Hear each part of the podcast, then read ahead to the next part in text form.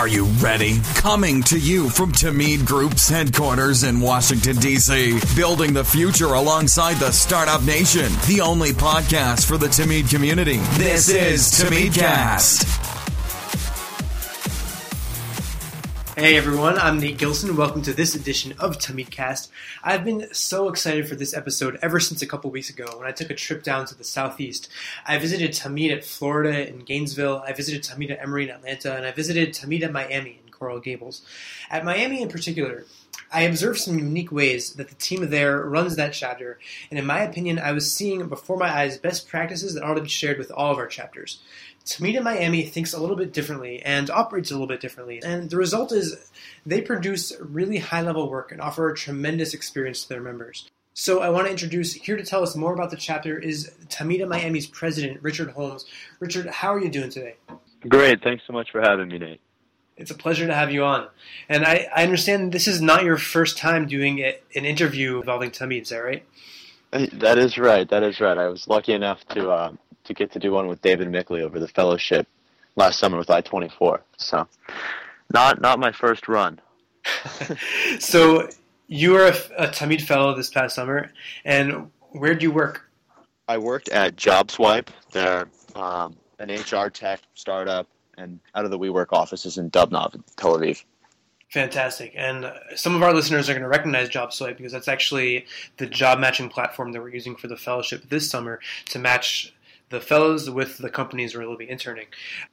So the first thing that, that I noticed at looking at the, the consulting projects that you, that you guys work on is a, a very high standard of quality in the, the deliverables that you have to provide to the companies you work for. So maybe tell us about one of the projects, what you expect out of the teams, and how you get that level of excellence from them. Yeah, absolutely. We have three projects this semester. The people that we're working with are JSwipe, Farm Pool, and a company called Zoos Now. I guess I'll cover JSwipe just because it's moderately exciting, I'd say, and I, maybe some of the listeners out there also have uh, had some experience with it or something like that. So at the beginning of our consulting process, we, we definitely put a very large emphasis on quality and it, it's implemented from the very beginning. Uh, before the semester even begins, the the preliminary steps are having the consulting director, the project manager, and anybody else who needs to be involved sit down and map out what are the things that they want to get out of the project. So regardless of what JSwipe needs from us, what what do we need? And so we right. start kind of from a top down approach. We take the members of the team. So there might be a biomedical engineer, there might be somebody studying computer science or mathematics, and then there might be some some business majors sprinkled in there as well. And we get their perspective on what it is that they would like to be able to say they have done, get experience doing, or or what they could do that would help them in the future. And so a lot of the feedback that we got for the people on the JSwipe team was that they really wanted experience with monetization, understanding how you take an application that, as of right now, has limited or, or very little premium features and convert that into revenue streams? And if so, how Richard, do you, how do you, yeah, sorry. Just for our listeners, what does JSwipe do? Oh, I'm sorry. it's kind of presumptuous of me. So JSwipe is basically, it's a lot like Tinder. It's predominantly targeted at a Jewish target market, and the idea is it's it's it's a lot like Tinder, and it's for Jewish people. I, I don't know. I don't know how else to explain it. so you've already mentioned JobSwipe and JSwipe. It sounds oh, like, yeah, sounds definitely like, will clarify. Yeah. No, that's all right. I, I'm just imagining sitting in a job interview, interviewing you, looking at your resume, seeing job swipe, J swipe, and I don't know. Yeah, what's next? Which swipe is left? To be honest, Seriously. who knows? So yeah, so sorry for the lack of clarification. So yeah, so we're working with a dating app, um, and so as you can imagine, once we've highlighted and understood where our team wants to go, typically where the company feels comfortable letting us go is very different from the beginning. And so, I mean, this is just logical. I think I think JSwipe is a perfect company to highlight this, given the fact that they've been acquired and now have a lot more of a corporate structure there is some amount of bureaucracy that goes into people allocating their time to get on calls with you when you're when you're dealing with a corporate client or even when you're dealing with a random startup, um, the time difference can really get in the way. And even beyond that, a lot of the times, what what I feel can sometimes I don't know how to say this without sounding rude. What I feel like some people may not see or realize is that this is this person's baby, and they're accepting these consultants because it's extra work when they need it. And from our perspective, we would like to be working on some of the most difficult or challenging tasks they face, getting in touch with the strategy, you know, doing really cool and amazing work. But until you earn that position, there's no reason for them to trust you with the same level of trust they treat themselves. And so until you put yourself in that person's shoes, it's really hard to understand why it is the case that you're getting market research deliverables and surveys every single time you do something. And that's not to say that that's necessarily a bad thing. It's just we realize that at Miami, the reason why we get the same deliverables over and over and over and over again is because that's the work that people don't want to do. It can be outsourced. It could be done very quickly, and they'd rather just give it to somebody else and and see it. And so back to where we are in our process, we we recognize that that's inevitable, and I think that the next step is to work to build as much repertoire as, as possible. So every single deliverable from the beginning, uh, we try and do them as quickly as possible and to extreme levels of quality to the point where it's like answer the question, but then also provide a bunch of supplemental reports that go above and beyond what they asked for. And this can be backing up everything you say in your report with detailed interpretations of academic and practitioners' journals, with, you know, further, further, always furthering your research, always taking it to a deeper level, um, right. and then doing that at a very rapid speed. And we've noticed that when we do that with whatever project it may be, um, we typically see really, really great results with the company opening up and letting us take more of that responsibility that, that we look for. So that's that's kind of how the process works. The necessities for implementation, I would say, would be you have to completely understand what it is your team wants. So you need to know from an analyst perspective, right? What am I getting out of this project? What is the point of me working on this project? Because if the work is not engaging at first or even at all, it's going to be very, very difficult to get somebody to, to achieve above and beyond what is expected of them. And so making sure that those they understand that if you do this well, you will be able to do what you want. And even regardless of if the company authorizes you to do so, we will come up with an assignment for you that allows you to do this and submit that to them, um, just as a supplement for whatever it may be. That I think motivates people to take it above and beyond and, and to take that extra step and, and really make it what it could be. That's a great point, Richard. It, it even gets down to the, the level of copy editing. Tell me more about that. Yeah, absolutely. So before we submit a deliverable, there's a detailed process with which it goes through. So uh, we meet Tuesdays and Thursdays. You get your biggest assignments, which would be deliverable drafting from Thursday to the following Tuesday. So you have Friday, Saturday, Sunday, and Monday to work on it. Um, you take the first draft and you edit it with all of the members of your team. So this could be five, seven people, and you guys sit down and say, "Did you expand enough on this topic? Did you think about enough? Did what did you miss here? What did you miss there?" Um, and then you take that revision and come back with what is supposed to be your final draft uh, on Thursday.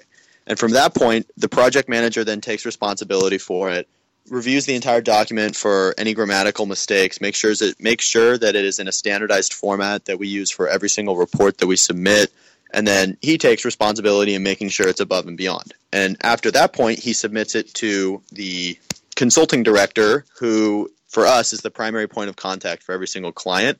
So that's another thing that may be different at other schools. We don't have project managers communicate with the client. We have uh, consulting directors who we have very specific guidelines for how they're supposed to be talking to the, the company, et cetera. So that way we don't feel like we're getting taken advantage of and we don't add more to the project manager's already really burdensome load. And so the consulting director reviews the report, makes sure everything is up to date, everything's good, fits with what the company needs, and then the project manager and consulting director get on a call that's led by the consulting director, and they walk the company through um, the deliverable. Should any questions arise, any comments, rooms, areas for improvement, anything like that, obviously take note of that, fix that, and then in the next deliverable, make sure that that doesn't happen again. Great, great. And ultimately, the more you give, the more you'll get back. And there, there's even one step further that I know your chapter does, and that is the performance reviews that you do for all the members. Um, I think you're the only chapter in Tamid that does any kind of performance review for its members. So tell us more about that and whether you think it would be a good practice for all of our chapters to adopt. Uh, yeah, absolutely. I mean, I think that the way we see it um, is that we try to treat every single active project like a semester long internship. So that's the level of commitment we expect from all members. And if you were working on a job for a semester or for a six month basis or for a two month basis over the summer, you'd probably expect at some point to get some feedback about how you're doing, where you can improve, where you could develop more. So what we do is we do at least one semester, once a semester, sometimes twice a semester. Uh, we carve out specific times to meet with every single person, and we aggregate uh, you know information about their attendance, the nitpicky uh, housekeeping things from the the quality of the work, feedback from their team leaders, feedback from their team, and we kind of aggregate all of this and then just tell them like you know here's where you're doing well, here's where you're doing poorly. We'd like to see you do much better here. We think that you know, for instance, if you have the smartest person in the organization, but they're not able to voice their opinions or they're not a, a strong presence, they don't have a strong presence in the room you know that's an area where we would love to see you improve and the feedback just kind of goes all around i think that it's really really great for us because then we also say you know at the end of the performance review it goes okay so what are we doing wrong and hearing from a different perspective about everything that's gone wrong this semester from an administrative side makes it so that way next semester can be that much better and we can get projects that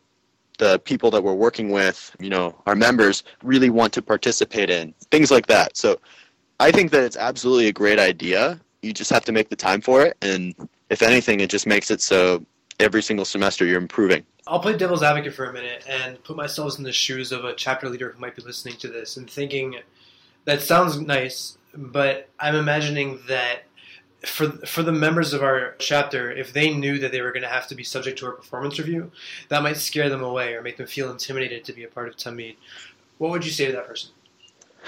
I would just tell them that the way we treat our chapter might be different than the way you treat your chapter. Um, for us, this is the largest level of commitment that you can get in any business organization that exists on campus, and that's what we're shooting for.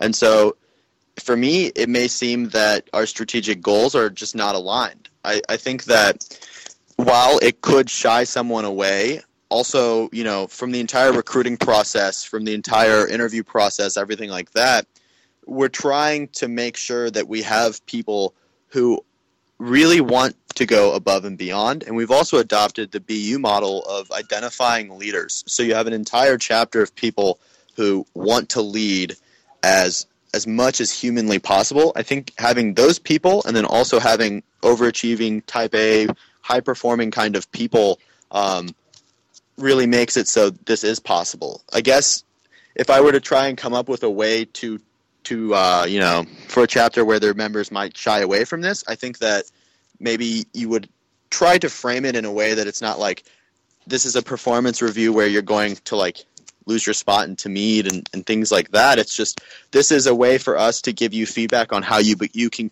become a leader, how you can get a chance to go on the summer fellowship.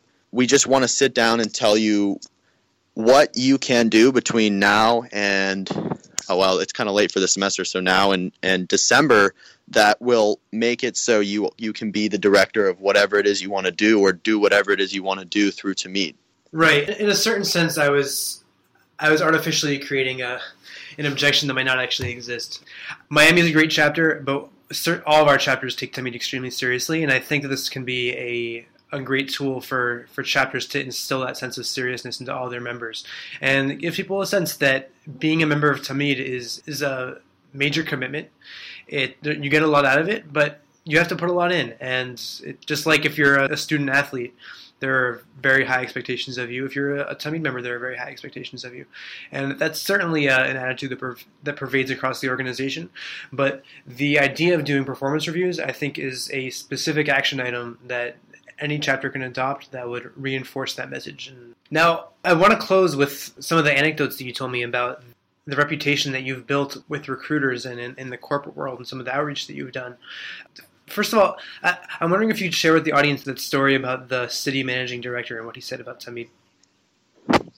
Yeah, absolutely. One of our largest competitors for recruiting on campus is a, a, business fraternity, and they were hosting a on-campus promo event during the recruiting week, and, and it happened to be with Citi. And so there was a few. Uh, MD of HR for Citi you went to Miami. His name is Bill Fiss, and uh, another MD in corporate banking was there.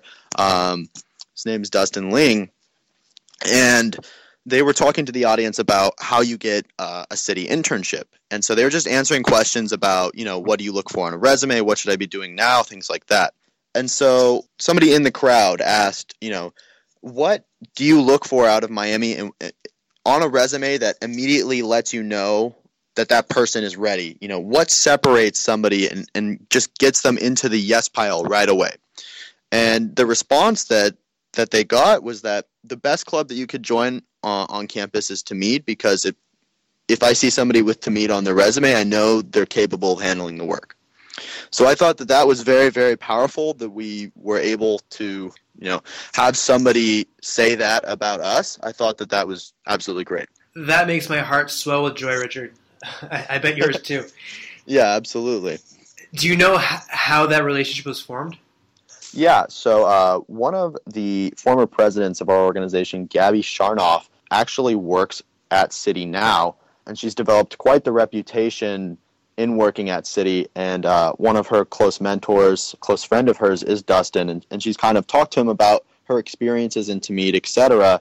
And so it was it was developed, I'd say, primarily by an alumni then Dustin came to campus, spoke to Joseph Scoraras. Uh, he's an alumni as well. Spoke to Asaf, our previous president. Spoke to myself. Spoke to all of our members, um, who all impressed him on a unified effort. And I think that that just reinforced everything that he had heard about Tamid and had liked so far.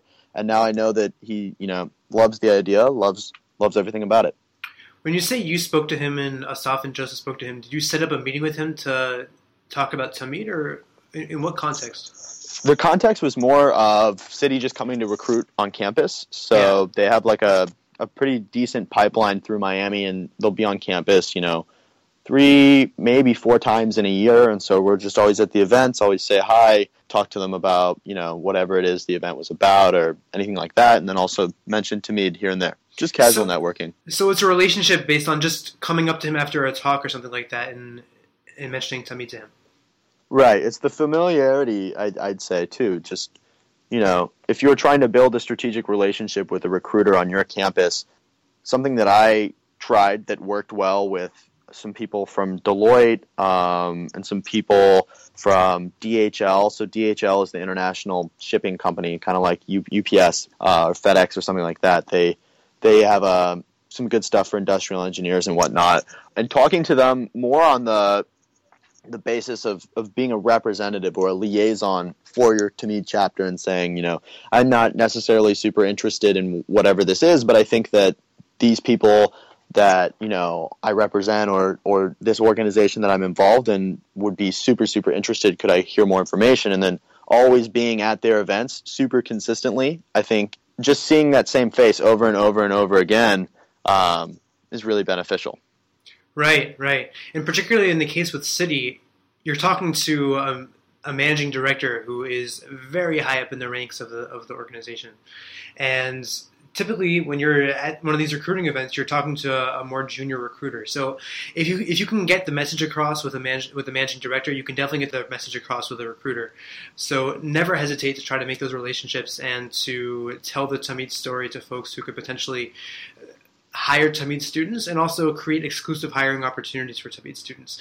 And speaking of exclusive opportunities for hiring Tamid students, uh, Citi is not the only relationship that you guys have, right? Aren't there other uh, companies that have uh, exclusive hiring opportunities for you guys? Yeah, so one of those is uh, Accenture. Our previous president, Joseph Scoraras, now works uh, at Accenture in Chicago, and he uh, took it upon himself to get Accenture to recruit at Miami. And so we were in the Career Center at the beginning of the year, uh, Soph and I, um, you know, early fall of this of this school year, and uh, one of the career development people had been talking about how they wished they could get Accenture to come to campus. For whatever reason, Accenture just doesn't go farther south than Gainesville. um, and it just wasn't working. And so we were like, well, that's peculiar because Joseph managed to find a job there. I'm sure that whatever he did managed to work. And so Joseph uh, was able to, again, put some alumni pressure on people, on his boss, on people that he had, pre- had impressed in the organization, and was able to get Accenture to come to the University of Miami for the very first time for an exclusive session with two of his involvements. So the, that was Tamid and also the Society of Hispanic Professional Engineers. And they gave a brief talk about, you know, preparing your resume, career preparedness, things like that for a conference they were doing. Another example of this would be uh, McKinsey. McKinsey came to campus for the very first time last year, and a Tamid student and myself were at the info session um, and just talked to people after uh, made sure to follow up, and just did casual networking and stuff like that. And the feedback that we got from the people uh, who were working at McKinsey, uh, the the people we were networking with rather, was that they were really impressed with where we were for uh, how old we were. The person who went with me was a sophomore as well, and that they wanted to have personal sessions just with our Tamid chapter on cracking the McKinsey case interview and preparing us for case interviews so that way when McKinsey Miami comes back to campus, uh, we'd, we'd be prepared to do well on those interviews. And if you're listening and don't recognize the name McKinsey, it is probably one of, if not the most highly coveted places to work uh, after graduation. It's an extremely competitive uh, firm to get into.